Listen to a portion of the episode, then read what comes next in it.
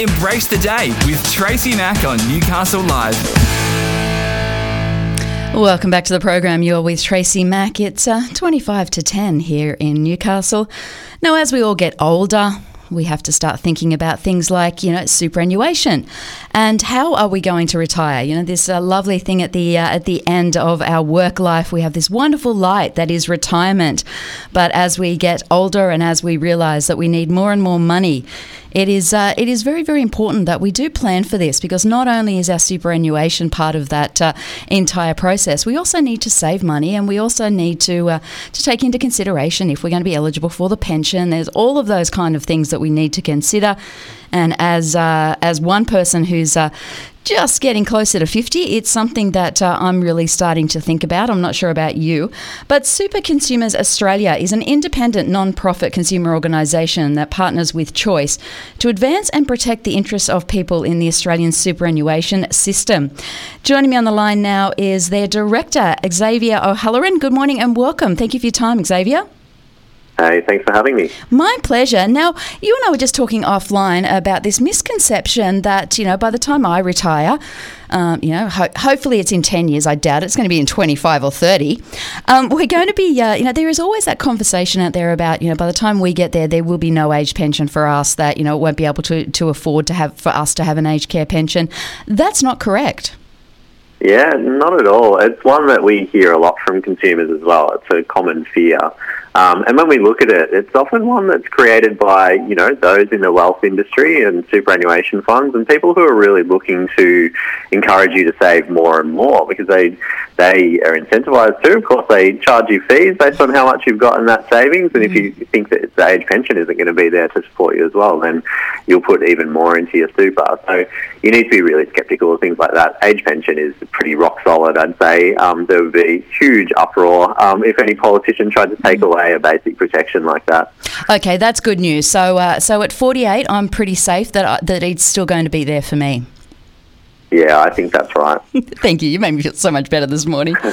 now, uh, as I said, the, it's it's really hard, yeah, just to explain to a twenty-year-old uh, why part of their, their wages gets locked away and gets put into super each and every week. It's a tough conversation for a twenty-year-old to understand. But when you have a look at some of the figures that uh, that you guys have uh, have prepared for, you know, for that age group that is, uh, it, you know, it's a lot older than them. We're looking at uh, you know age groups who are retiring now, who are getting very close close to retiring, this age group really does need to, to understand that it is an essential part of their savings. Yeah, I think for the younger group in particular, the things to really focus on probably too early to be thinking about what your retirement target is just yet. Um, but we really encourage people to think about other things that they can control. Uh, and that's things like looking at the quality of their superannuation funds. There's a great new tool on the ATO website now, which lets you look at the different funds, like how much um, they're going to charge you in fees and what type of performance they've had over the long term. Um, so that's a really good fundamental step you can take um, if you're younger to cut back on fees, because that, in the end of the day, once it, um, your kind of money compounds across your lifetime, can have tens of thousands, if not hundreds of thousands of dollars difference. So getting control of those fundamentals are important. Now, and when the younger you can closer, get control of it. Yeah, exactly, and that, that's a good place to set you up. But um, yeah, just not picking a target too early because these things do change over. It's really hard to project over kind of decades and decades. So we encourage people to check in, and a really good time for people to check in is closer to retirement. So we um, know that a lot of people start to pay attention in their kind of mid 50s to late 50s. That's a really good time. You're still, for most people, about a decade away from retirement. To make some really big changes at that point to set yourself up um, right. And that's why we've uh, produced these retirement savings targets to give people an idea of how much they'd need to save if they want to maintain their standard of living um, from their working lives into retirement. And that is the key, isn't it? It is uh, to maintain the quality of life that you have at the moment. That's what you need to budget for. Yeah, that's right. When we asked a nationally representative sample of Australians, they said, yeah, look, that's our expectation. We're not looking for these extraordinarily lavish um, retirements. Mm-hmm. We just want to maintain um, what we've got, and you know the the other advantages that we can take, uh, you know, make the most of in retirement, like spending a bit more time with family and friends as well. But as long as financially we're able to maintain a similar level of spending, then that, that's what's going to set us up and make us happy in our retirement. Xavier, we do have obviously at the moment a. Uh, a share market and uh, a superannuation market that uh, is not showing a great deal of, uh, of positivity. You know, I think there's only one or two superannuation funds that are posting profits uh, this year.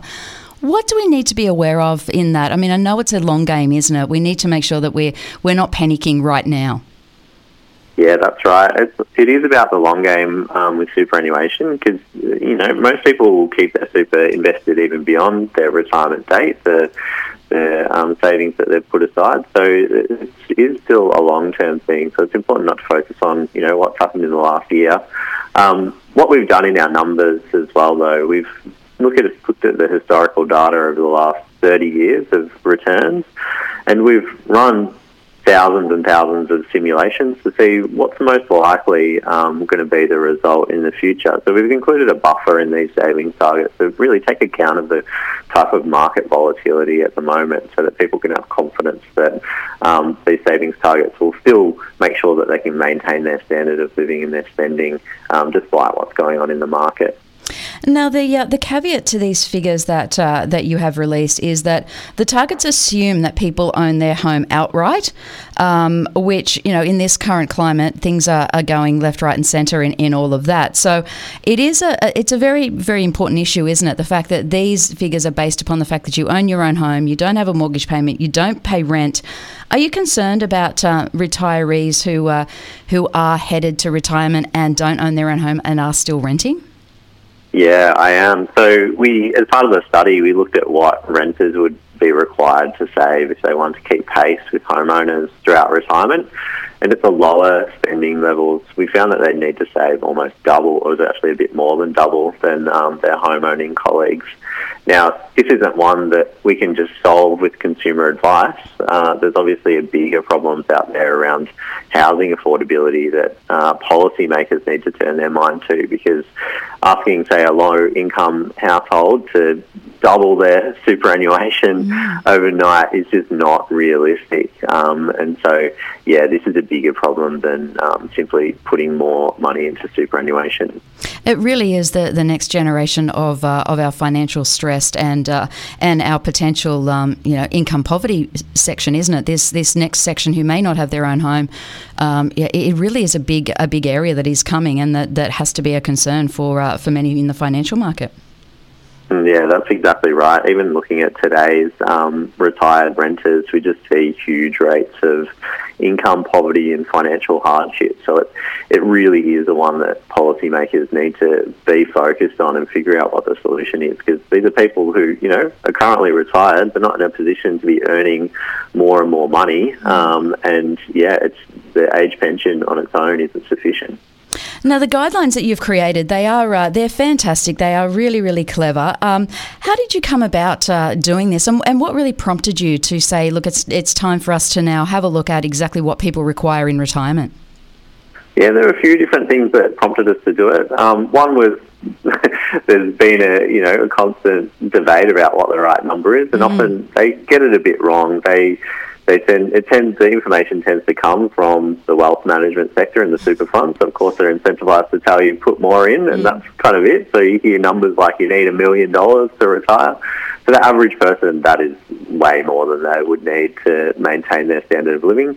Makes sense at the higher end. If you're a, a typically higher uh, expenditure household, then yeah, a million dollars might be about right.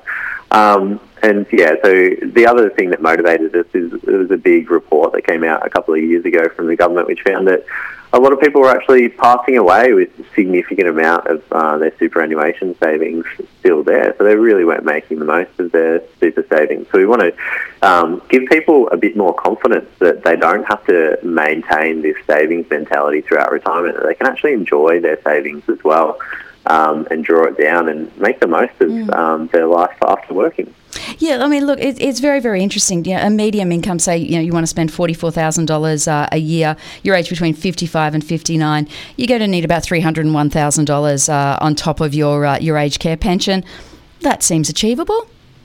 Yeah, it is not too far off. Mm. When we looked at it, the average male at retirement at the moment has about $250,000 in their super, and the average woman has about $200,000. So um, you know, the, projecting forward 10 years because these targets are what we're saying people in their 50s at the moment would need by the time they hit retirement. That gives you a bit of time to, to hit those targets. So there's a little bit of aspiration in there as well. What is your uh, what's your best advice uh, to uh, to say a uh, a thirty year old and then a uh, a 45 50 year old what's your advice to them when it comes to, to super preparing for retirement and uh, and just being smart yeah so for those younger cohorts it's really about looking at where your superannuation is at the moment, how much fees you're paying, and what the returns have been in the long term. Um, that's a lot easier to do now than it ever has been before because the ATO released a, a tool that can help you compare.